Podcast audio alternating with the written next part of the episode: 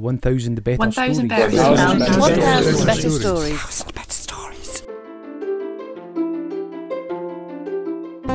You're listening to 1000 Better Stories, the Scottish Communities Climate Action Network's podcast sharing stories of community led climate action in Scotland to help us all imagine the better and fairer future and transform what we think is possible.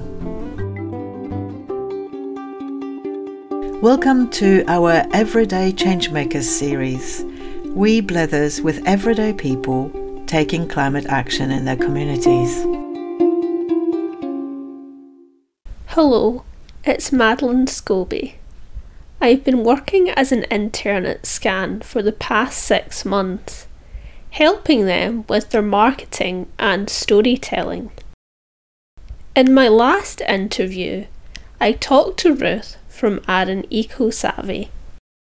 This was published in July, and you can find the link to this Everyday Changemakers interview in the show notes. Ruth invited me over to visit the island in August, and I had the opportunity to record interviews in person with Jess Wallace and Nikki Harris. This was actually my first time visiting Arran, so it was a new experience for me. While I didn't spend too long there, I did get a quick tour of the picturesque villages of Lamlash and Whiting Bay. The most memorable part of the visit was getting to try some of the food that was on offer at the Zero Waste Cafe in Shiskine. This mobile cafe provides fresh local produce to the Arran community. I had some carrot cake, which had a nice texture and it was delicious. While there, I spoke with Jess Wallace, the Sustainable Food Coordinator. I started off by asking her to introduce herself. Hi, so I'm Jessica Wallace. I work as the Sustainable Food Coordinator for Arran Eco Savvy here on the Isle of Arran, where I live. And we are talking today a little bit about one of our food projects, which is the Zero Waste Cafe, which we run here and has been going now for about 16 months. The Zero Waste Cafe is a pop up mobile cafe which we take to different villages around the island to bring sustainable food in the form of zero waste bulk goods so people can bring their own containers to fill up. We also have local seasonal vegetables, which are supplied by community gardens that we work in conjunction with. Uh, the Zero Waste Cafe acts as a distribution point for the Food Share Scheme. It's a scheme that we run with volunteers where we collect the short life orange label food from the co op supermarket and we take that to villages around the island seven nights a week to distribute just to avoid food being sent to incineration or being wasted. Describe your favourite location where you hold the Zero Waste Cafe. My favourite location where we hold the Zero Waste Cafe, I suppose it's a bit biased, my answer, but it's probably in the village of Corrie, which is also where I live. But I really love the Corrie Hall that we hold the cafe in, and we've got a really good buy in from the community in the village there. So it's always good fun holding the cafe in Corrie. How did you get involved in community climate action? Yeah, so I was involved in community gardening projects in London before I moved up to Arran, and then obviously the environment here is just so you're just so in the environment and it's so present and the climate emergency just feels like it's getting more and more urgent all the time and the opportunity came up to work with eco savvy and it was just a great opportunity to work with the community to look at how we can address issues locally and so that's when yeah, I really kind of dedicated myself a bit more to community climate action and have been working now for five years and with EcoSavvy. When I say the words food partnerships, what's the first thing that pops into your mind? How would you explain this concept to others? So, food partnerships, I think about the network of food partnerships that exist that are sort of facilitated by sustainable food places. And these partnerships are all over the country and they look to bring together stakeholders across the food system to make sort of systemic change. For example, with procurement practices, looking at community wealth building and bringing better food into schools and, yeah, working a cross sector, like economic, environmental, uh, council kind of partnerships um, to really help drive change.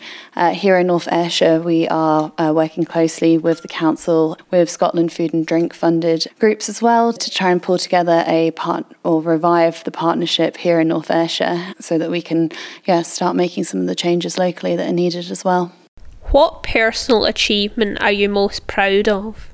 Greatest personal achievement, I think a few years back, working together with some friends and some local small food business owners to pull together a food festival, the Corrie Food Festival. That was really great to see so many passionate cooks and chefs coming together to create some really lovely meals for people to share. And the whole setting you know we had the festival taking place in a village hall and then there was lots of communal tables and lots of folk eating together and you know just bringing about a real sense of community around food. And it was just so lovely to see. And I think that's really been an inspiration for some of the the work that I've done since, and it's brilliant to see that also at the Zero Waste cafes. It's just the nicest thing about it is seeing people coming together around food. So, yeah. What is your favourite food? Oh, that's got to be one of the trickiest questions. I don't know. Oh, favourite food. I love anything with tomatoes. At the moment, tomatoes are just, yeah, so tasty and in season. So maybe like a panzanella salad or, yeah, anything tomato based, really. What do you think is the most powerful thing your community can do right now to help create a better and fairer future for all? Um, the most important thing, I think, is coming together, is just as a community really working together and working through all the sort of differences that folk may have and, you know, beliefs about what is the most sort of pressing concerns about the future and just finding ways in which we can work together to tackle some of these issues. I think there are you know, so many people have so many issues going on at the moment. The climate, obviously, being such a huge, overarching one that can feel too big sometimes. So I think just working together to have conversations to try and better understand one another. Yeah, and really trying to come together with solutions that, you know, work for well, not everyone, but well, as many folk as possible that we can all come together around solutions that will help make a fairer and more just kind of future for us all. What kind of resources would you point people to if they want to start a zero waste cafe in their own community? Yeah, I'd say see what's already happening. Are there already, you know, community gardens in your community? Are there folk who, you know, are really great at baking and perhaps want to get involved in a project like this? Do you have some sort of food redistribution scheme? What can you kind of bring together? Also, what's missing? Where are there points, you know, that you could work together to bring a cafe. So, for example, here, you know, we really focused on our outlying villages which don't have shop facilities. We were looking at places where we could perhaps make the most impact in reducing car journeys. So, yeah, it's seeing, you know, sort of mapping what's there, mapping the resources, and then using those to, to kind of inform the model that you're building. And obviously, all communities have a diversity of needs. So, it's really just better understanding what yours are and, you know, speaking to people we ran many surveys to kind of better understand what folk were looking for. So I think, yeah, it's really seeing what's there and knowing or having an idea of what it is that's missing and yeah building the model from that and also speaking to other projects other community projects that are similar to the idea that you have and getting inspiration from them so if you're thinking about it feel free to come and talk to us What's the biggest challenge that your community group had to overcome and what did you learn from it? I think our biggest challenge was getting over some of the sort of preconceptions and stigmas that people held about the cafe and just making everyone aware that, you know, the cafe is for everybody. Everybody eats and everybody, you know, should have the right to eat good, healthy, sustainable food and the right to access that at affordable prices. So it was really yeah, working to try and understand what was stopping people coming to the cafe and, and looking at ways that we could make it a more inclusive space. So yeah, I think that was very challenging at the start, was trying to get the messaging across that it was for everybody. So, yeah, I think that was really something that we had to work quite hard on, but it's now slowly getting to the point where I think people are realizing that it's, you know, very much about community food and just coming together. What was the last podcast you listened to? What did you think of it? I listened to an episode of The Food Chain, which was about machine learning and AI, the use of it in nutrition and how that can be used to better inform like our dietary choices. I don't know what I thought about it. I'm not 100% how I feel about all the sort of AI stuff that's going on, but it was yeah, super interesting. It has potentially some great applications. But yeah, that was the last podcast I listened to. If you could imagine Arran 10 or 30 years from now, and imagine that we have all done everything possible to limit the effects of climate change, and Arran is a fairer and better place to be. Think about the place where you work as you look around you. Could you share one memory from that future with us? Future Arran is a beautiful place to live. We've got an abundance of seabirds, and wildlife is sort of regenerated. The climate feels a bit more stable. The weather patterns, yeah, feel a bit more regular. We have good seasons again, and food is seen as a right and not as a commodity. And so we have big community kitchens all across the island where we cook together. There's intergenerational skill sharing. We grow lots of an abundance of produce in glasshouses and in the fields. There's a real diversity of farms on the island, and everyone is well fed, nourished, happy, all the things that you might want in the future. My next stop was in the village of Whiting Bay. Whiting Bay is situated on the coast of Arran and overlooks the sea. It is home to Scotland's first community led marine protected area which was fought for by Coast, a marine organisation in Arran. During my visit, I talked to Nikki Harris, the manager of the Arran Eco Savvy community shop. My name is Nikki Harris and I'm the shop manager here at Arran Eco Savvy Community Shop, which is based in Whiting Bay. The shop has been here for 10 years and relies predominantly in volunteers. We accept donations from the wider community around the island and then resell them and promote goods for reuse and repair and yeah people just love coming in and having a rummage having a browse to see what we might have an offer each week do you have a favourite sound or smell on Arran? I love the smell and the sound of the sea. How did you get involved in community action? What's your climate journey? My climate journey started a very, very long time ago in 1974 when my dad first told me about global warming, as it was described then, the greenhouse effect and he bought two acres of land and we started to plant trees. And that was the first time I became aware of how I could actually physically do something to help the environment. And I've always been very keen on the environment. Then in 2013, an Eco Savvy started up and I helped them form working groups. It was a group of people who had tons of enthusiasm and passion, but not a lot of organisation.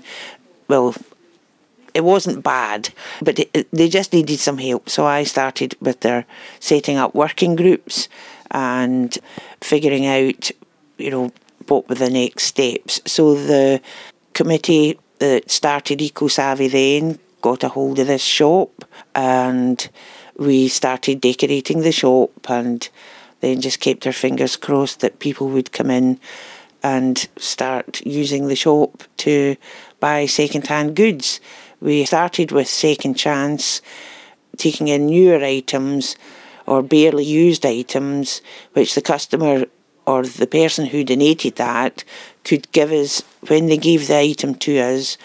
They got some money back. So, say you were selling the item for £20, they would get £10 and we would get £10.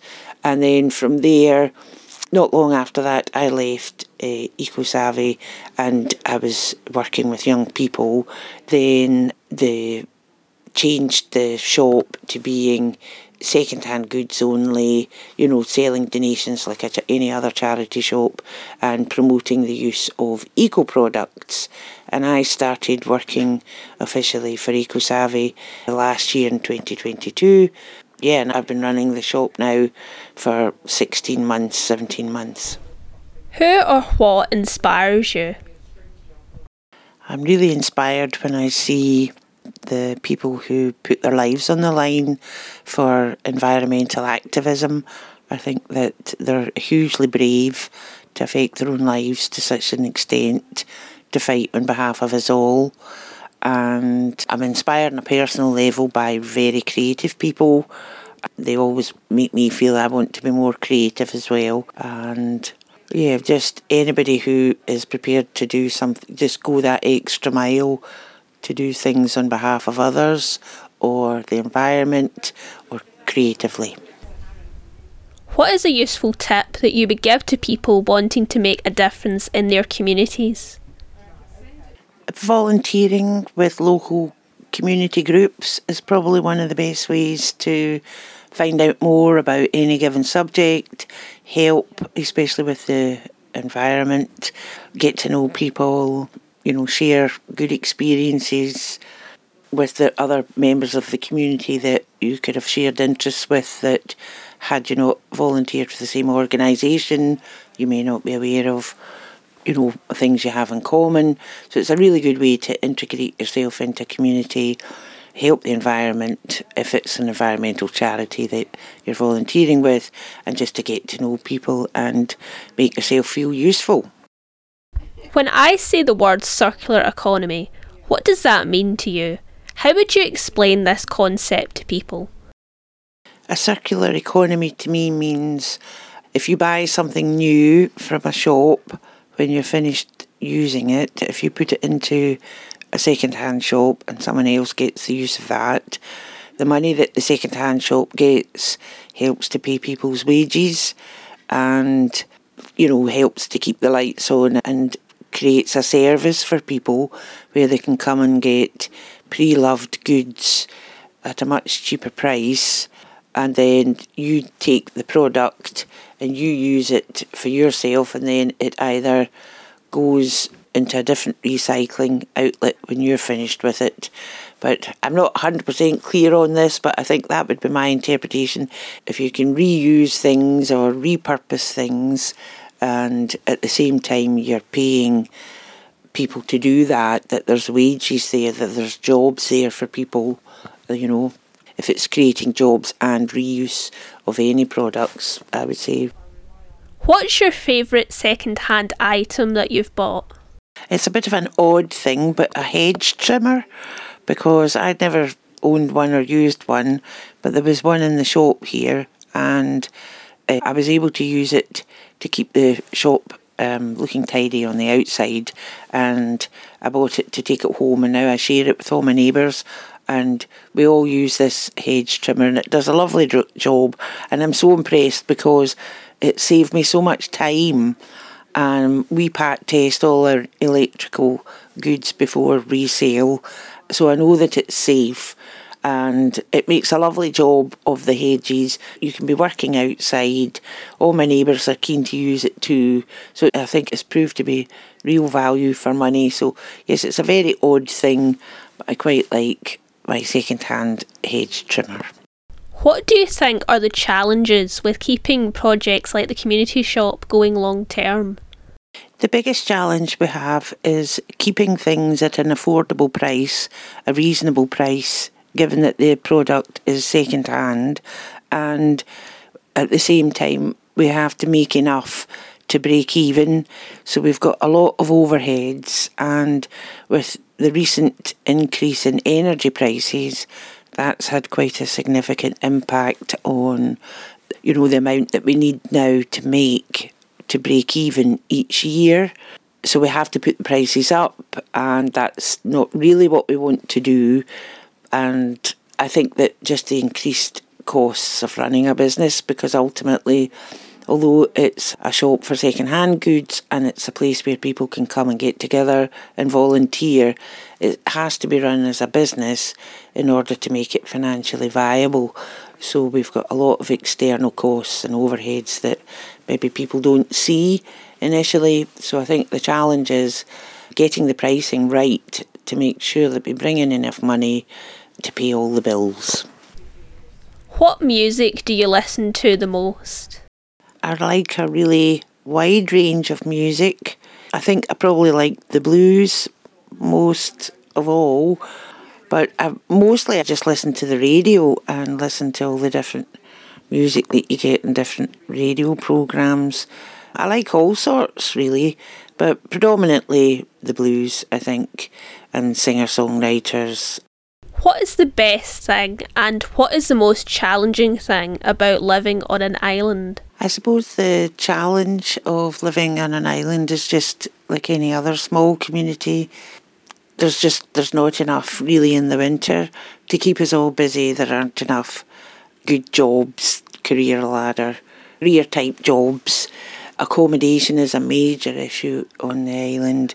There isn't enough affordable accommodation here, and that makes it difficult for people to move here, and we don't have enough key workers because of that as well. The boat can be quite challenging because of the weather and various technical issues, but it's great because it's a lot safer than the mainland. Your community looks out for you, which is really quite nice, but at the same time, that can sometimes seem overbearing for people because they think there's a lack of privacy because everybody knows everybody else's business. That's true. Eh, that was true of how it used to be here, but it has changed, and people are more respectful of and mindful of people's boundaries these days. So that side of things, I think, has improved. But yes, it's a beautiful place to live. Island life is lovely if the boat sails. If the boat doesn't sail, then life can become a lot more difficult than people who live in the mainland appreciate. If you don't get that last train out of Glasgow Central, for instance, you might miss the boat home, then you might need to pay for accommodation on the mainland overnight before you can get home. That accommodation, you know, the costs associated with all of that can be quite high. If you need to get to hospital, you might need to be helicoptered off. So there are significant challenges to living here. But if you're young, fit, and able, yeah, it's a brilliant place to live. Do you have a personal motto? My motto would be maybe be here now. Just try and stay in the present moment and stay positive and yeah, just find solutions don't look for problems, just try and find solutions to things. Just stay positive, really, as positive as you can be, in as a realistic way as you can, and avoid negativity. If you could imagine Arran 10 or 30 years from now, and imagine that we have all done everything possible to limit the effects of climate change, and Arran is a fairer and better place to be, think about the place where you work what are the sounds, the smells, the sights, and the tastes as you look around you? Could you share one memory from that future with us? In the future, if I was in the shop, I'd like to look out the shop window and see people travelling using e bikes or push bikes or electric cars. I'd like to see far more birds in the sky, hear more birds generally which is an indicator that the environment was recovering because there was enough habitat for our wildlife. I'd like people to, the council to not cut the grass verges, people using the sea more responsibly, a cleaner atmosphere, extended trees planted everywhere, and just extend the natural untouched environment for our local species rather than constantly encroaching on their space. That's what I would like to see. Sadly, that was the end of my day in Arran. However, I did manage to catch up with Wally online in October. He called in from Arran Eco Savvy's office in Brodick. Wally works at Arran Eco Savvy's Active Travel Hub, which encourages Arran residents to choose greener ways to travel around the island. They have an e bike loan scheme, which is part of the national 20 minute neighbourhoods project. My name's Wally, or most people call me Wally anyway. Actual name is Stuart Wallace. I live on the Isle of Arran and I basically work as a mechanic and have done for many years. I work for an arm of the project which is to do with bicycles, which is I'm a bike mechanic and I've been an outdoor instructor for many, many years. Uh, I basically fix a fleet of e bikes and we farm them out to the uh, local community.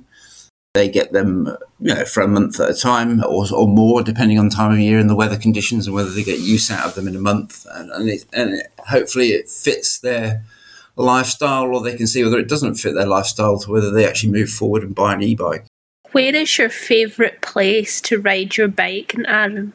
There's a particular road on the south end called the Ross, which recently has been closed for a while because of a landslide and it's been closed to vehicle traffic. It's always been one of my favourite rides to go up and over that particular hill. The hill is challenging from kind of both sides of the island and it subdivides kind of the south end and it's quite a remote valley there's not a lot of habitation down there there's lots of wildlife you often see birds of prey buzzards hen harriers the usual kind of smaller aerial stuff but often sometimes an eagle yeah it's quite an interesting place to, to ride quite quiet but also yeah very challenging but it's right on my doorstep it's like it's straight out the door 10 minutes down the road and boom you're up the hill so, how did you get involved in community action? I was kind of just headhunted by the previous incumbent of the post, I think, actually, uh, a gentleman called Andrew Binney, who worked on the project before me. He basically said, I would be ideal. Uh, I was approached and, yeah, grabbed. There's not a, a, huge pool of people on Arran. You know, there's only a 5,000, 5,500 maybe full time population. It fluxes into the summer to quite a bigger number with second homeowners and holiday homes and things like that. But the actual working adult population of Arran, if I remember correctly, is something like only about seven, eight hundred people. You know, so there's limited staff. What personal achievement are you most proud of? Uh, I always think of the hardest exam I ever took was my winter mountain leader assessment. So now I concentrate on cycling, but for the past kind of 30 years, I've also been an outdoor educator as well, been a, a mountain leader, a kayak instructor, archery, powerboat driver, as well as doing a lot of these sports for myself. Uh, so yeah, I went through the walking awards to become a summer mountain leader, which is pretty tough. That's a five day exam after you've done a kind of training course, which is probably five, four or five days with camping and the assessment, then kind of a couple of years down the line when you've done enough hill and mountain experience is then another five days exam on the mountain and two of those nights camping. So you could prove that you can look after yourself and look after other people, kind of thing in the hills. And then I did the whole process again through winter. So again, a training course and then going out and seeking experience in the mountains areas of the UK, mainly in Scotland, and then being examined again over the course of five days to then be classed as a winter mountain leader. And I was going to progress forward potentially to become a climbing instructor, but actually I was kind of knocked back by having a stroke a few years ago. So I kind of stopped my hill work uh, should we say. And there's various other things that are going on in my battered body as well. I've, I've, got some arthritic pain and kind of other things going on. So I don't hill walk as much as I did, and I don't do it for work. And I do a lot more cycling as, as a flip side of that, which is great. You know, I do a lot more riding, and I also do cycle tours on the back of that now for Wilderness Scotland, who's a, company in the north of Scotland who run kind of these very comfortable cycling tours with hotel based things. So it suits my aging body and aching body to, to ride bikes and lead groups rather than bash myself silly in the hills anymore. But that is definitely my crowning qualification, as it were, and biggest commitment of time and energy and probably money as well to become a UK winter mountain leader. Yeah, definitely. What do you think is the most powerful thing that your community can do right now to help create a better and fairer future for all? Oh, communicate. That's probably the biggest thing is uh, the way that the communities are quite insular sometimes. There are people who are trying to link them together, but a lot of people are like, oh, we'll do it our way over here in this village, and you do it your way over that way in that village. What advice would you give to people who want to find greener ways to travel and would maybe consider trying out an e bike? Definitely, and there's plenty of projects of these like these coming up, trying e-bikes. And if you are thinking about that line of thought, try as many e-bikes as you can because there's a huge variety of styles and sizes. So schemes like this are great because we can, as I say, lead people potentially into where they want to go, find out what style they need, give them a trial on that kind of bike if we've got it, uh, or suggest someone who may have that kind of style of bike that we already know has passed through the scheme and bought one, that they may be able to hop onto one and just try one. You know, I think a lot of people buy their bikes online or they buy them in Glasgow and then they bring them back here. So we end up doing a lot of servicing and uh, aftercare for bikes that are kind of incorrectly bought, should we say, uh, without the correct kind of trial and error period and and thought because it's a lot of it's a lot of money. It's a big investment as well. It's trial and error and finding out what suits your lifestyle, your roads, your area, and whether you're using it in conjunction with other public transport like buses or uh, train connections or carrying it on a train. You know. Uh, folding commuting bikes and things like that. What has been the highlights of your job? from people getting on an e-bike and not really believing what it does for them because they're not able to ride a normal bike and, and seeing their faces light up the elation of being able to just do that again because they've not been able to do it for a while because they're getting that little bit of assistance in terms of oomph. certainly here on Arran where it's lumpy and hilly you know a lot of people have to give up cycling because they just can't push a, a normal bike also the flip side of that would be some of these bikes, I mentioned it earlier about uh, we, we give out bikes to the community. We, we're trying to sell them and obviously put that money, donation money, back into our coffers to kind of buy parts, do more. But sometimes we just give a bike away because someone needs a bike. Giving a bike away and then 10 minutes later, seeing the young person riding away on it, you know, because I've taught them to ride on the, down the playing fields on the grass, you know. 10 minutes later, they are now riding a bike and they've got their own bike and we away. It's brilliant. What was the last book that you read? To be technical, the last paper book I read was actually the climbing guide for the lowland outcrops of Scotland, i.e., the Central Belt.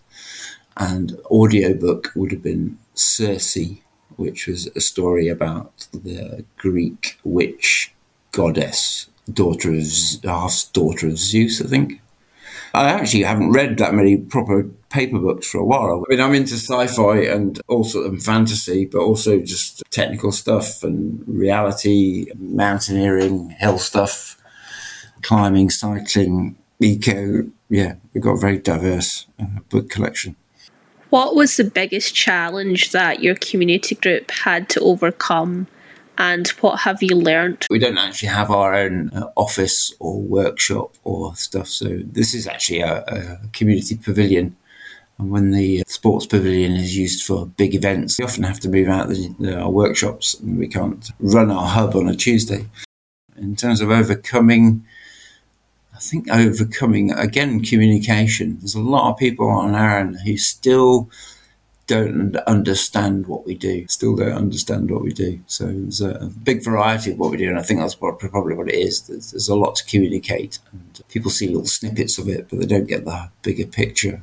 So again, it loops back to my whole biggest issue on Arran really is communication. Um, getting people talking to each other and understanding what's going on in their backyard, if that makes sense.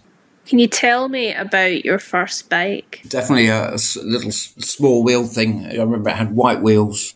I think the wheels were probably only 16 to 18 inches big and a kind of step through frame. White seat. I think it was definitely second hand. Yeah, definitely wasn't new. But I was growing very fast. As I said earlier, shot through that first bike. I was very quickly on a 24 inch wheel bike which was yeah a considerable size jump. Kind of the seat was slammed down, but I remember that one much more clearly because it was in, uh, unusually labelled a Gitane, which was a French cigarette brand at the time.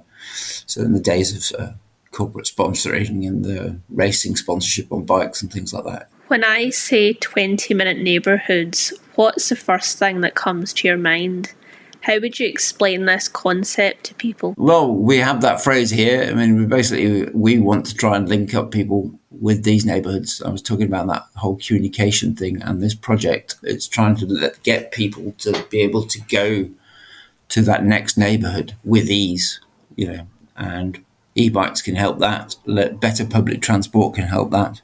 In some cases, just better footpaths can help that. There's certainly areas here on Arran which could be better accessed on foot by some people, but actually there's no actual footpath for people alongside roads or even you know beside the road anywhere near it. Um, so people, tourists, often are walking on the roads because it's an ancient road structure, and the terrain is yeah difficult and lumpy. So we're just trying to enable people to use their bikes if they can use their bikes, use e-bikes if it's a great enabler for them to use their bikes and e-bikes, and also get a better public transport system where that's more regular. Here, it currently only really meets with the ferries, but there needs to be more.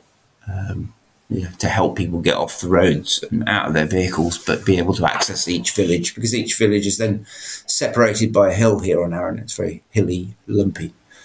So we need to be able to get access. You know, it takes me on a normal bike because my fit cycle is 15 minutes to get from one village to the next. So on an e-bike, people can do that in 10 minutes. Um, if they're, if they're not that fit, they can still do it in 15 minutes. But otherwise, they'd be jumping in a car to do that, even on a nice day, because of the big hill. That's like what it means to us, basically. Do you have a personal motto? I always just try and be as best I can, basically. I know I'm sometimes a bit lazy, sometimes in my personal kind of things because I do so many active things. I just sometimes just want to just stop and be lazy. Uh, but yeah, I always just try and be more, be better than I was yesterday.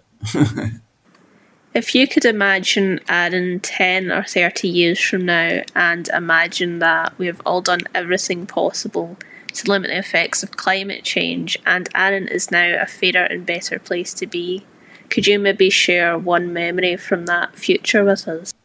I'm hoping there'll be less vehicles, but you know, uh, we're already already starting to see a, a, an uptake in electric vehicles, which is good. I think yeah, less vehicles and more cycling infrastructure. You know, in terms of just making paths work locally to get people potentially off the road in the first place so that the roads don't have to change that much. What has to change is the infrastructure around them. Cheaper housing as well. Mm, that's never going to happen anyway in this day and age, but generally cheaper housing. Here on Arran, it's very much a, a tourist holiday retirement destination, so housing prices are always being hiked up. We need a kind of increase in working age people, also a decrease in housing prices so that people who grew up and live here can actually buy and afford to stay here rather than go to the mainland and stay away because they can't afford to come back here and live. More sustainable housing, please. Visit Arran Eco Savvy's website to find out more about the great work they're doing within their community. They have short videos about the different projects that you can watch too. These links and other resources are in the show notes. Look out for the full Arran audio tour based on my Everyday Changemakers interviews, which will be launched by Arran EcoSavvy next year.